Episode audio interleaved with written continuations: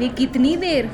जल्दी चालू करना presentation I think she is not prepared लगता है पहली बार प्रेजेंटेशन दे रही है। हाँ हाँ ऐसा ही लग रहा है। अरे थोड़ा ज़ोर से बोलना कुछ समझ नहीं आ रहा। कम से कम थोड़ी तैयारी तो कर लेती। पता नहीं लोग पहले से ही प्रिपेयर करके क्यों नहीं आते हैं? एक बज गया है। खाना बनाने में इतनी देर हो गई। वक्त का ख्याल नहीं रखना चाहिए क्या? शादी के पहले ही दिन यह हाल है। हाँ माँ मैं उसे समझाऊँगा। मैंने कहा था ये लड़की तुम्हारे लिए ठीक नहीं है पर मेरी कोई कहाँ सुनता है? हे भगवान इस घर का क्या होगा?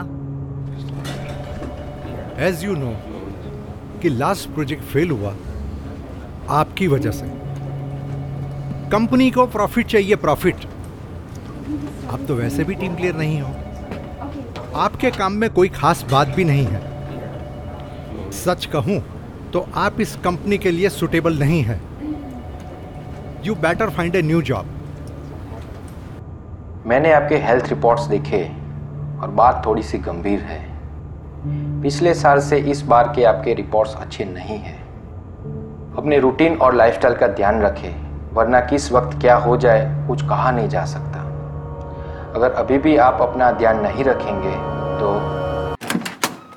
ओह सॉरी रमेश भाई यू हैड टू वेट आपके सब रिपोर्ट्स मैंने देखे और ये रिपोर्ट तो पिछले साल से काफ़ी अच्छे हैं।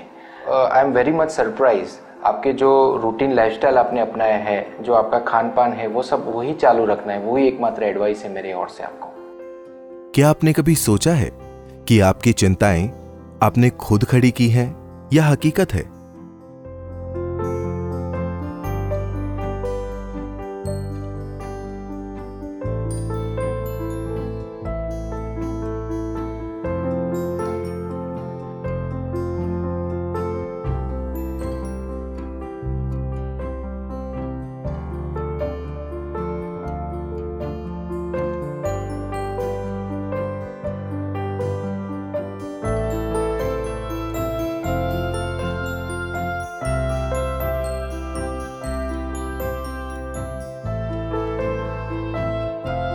क्या चिंता करने से इस समस्या का समाधान होता है?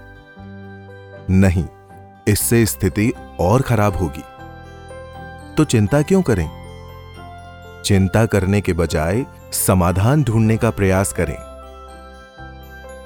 समस्या का समाधान ढूंढें, पर चिंता ना करें। अपने शुभ चिंतक से सलाह लें। वर्तमान में रहें, पॉजिटिव रहें और प्रयास करते रहें।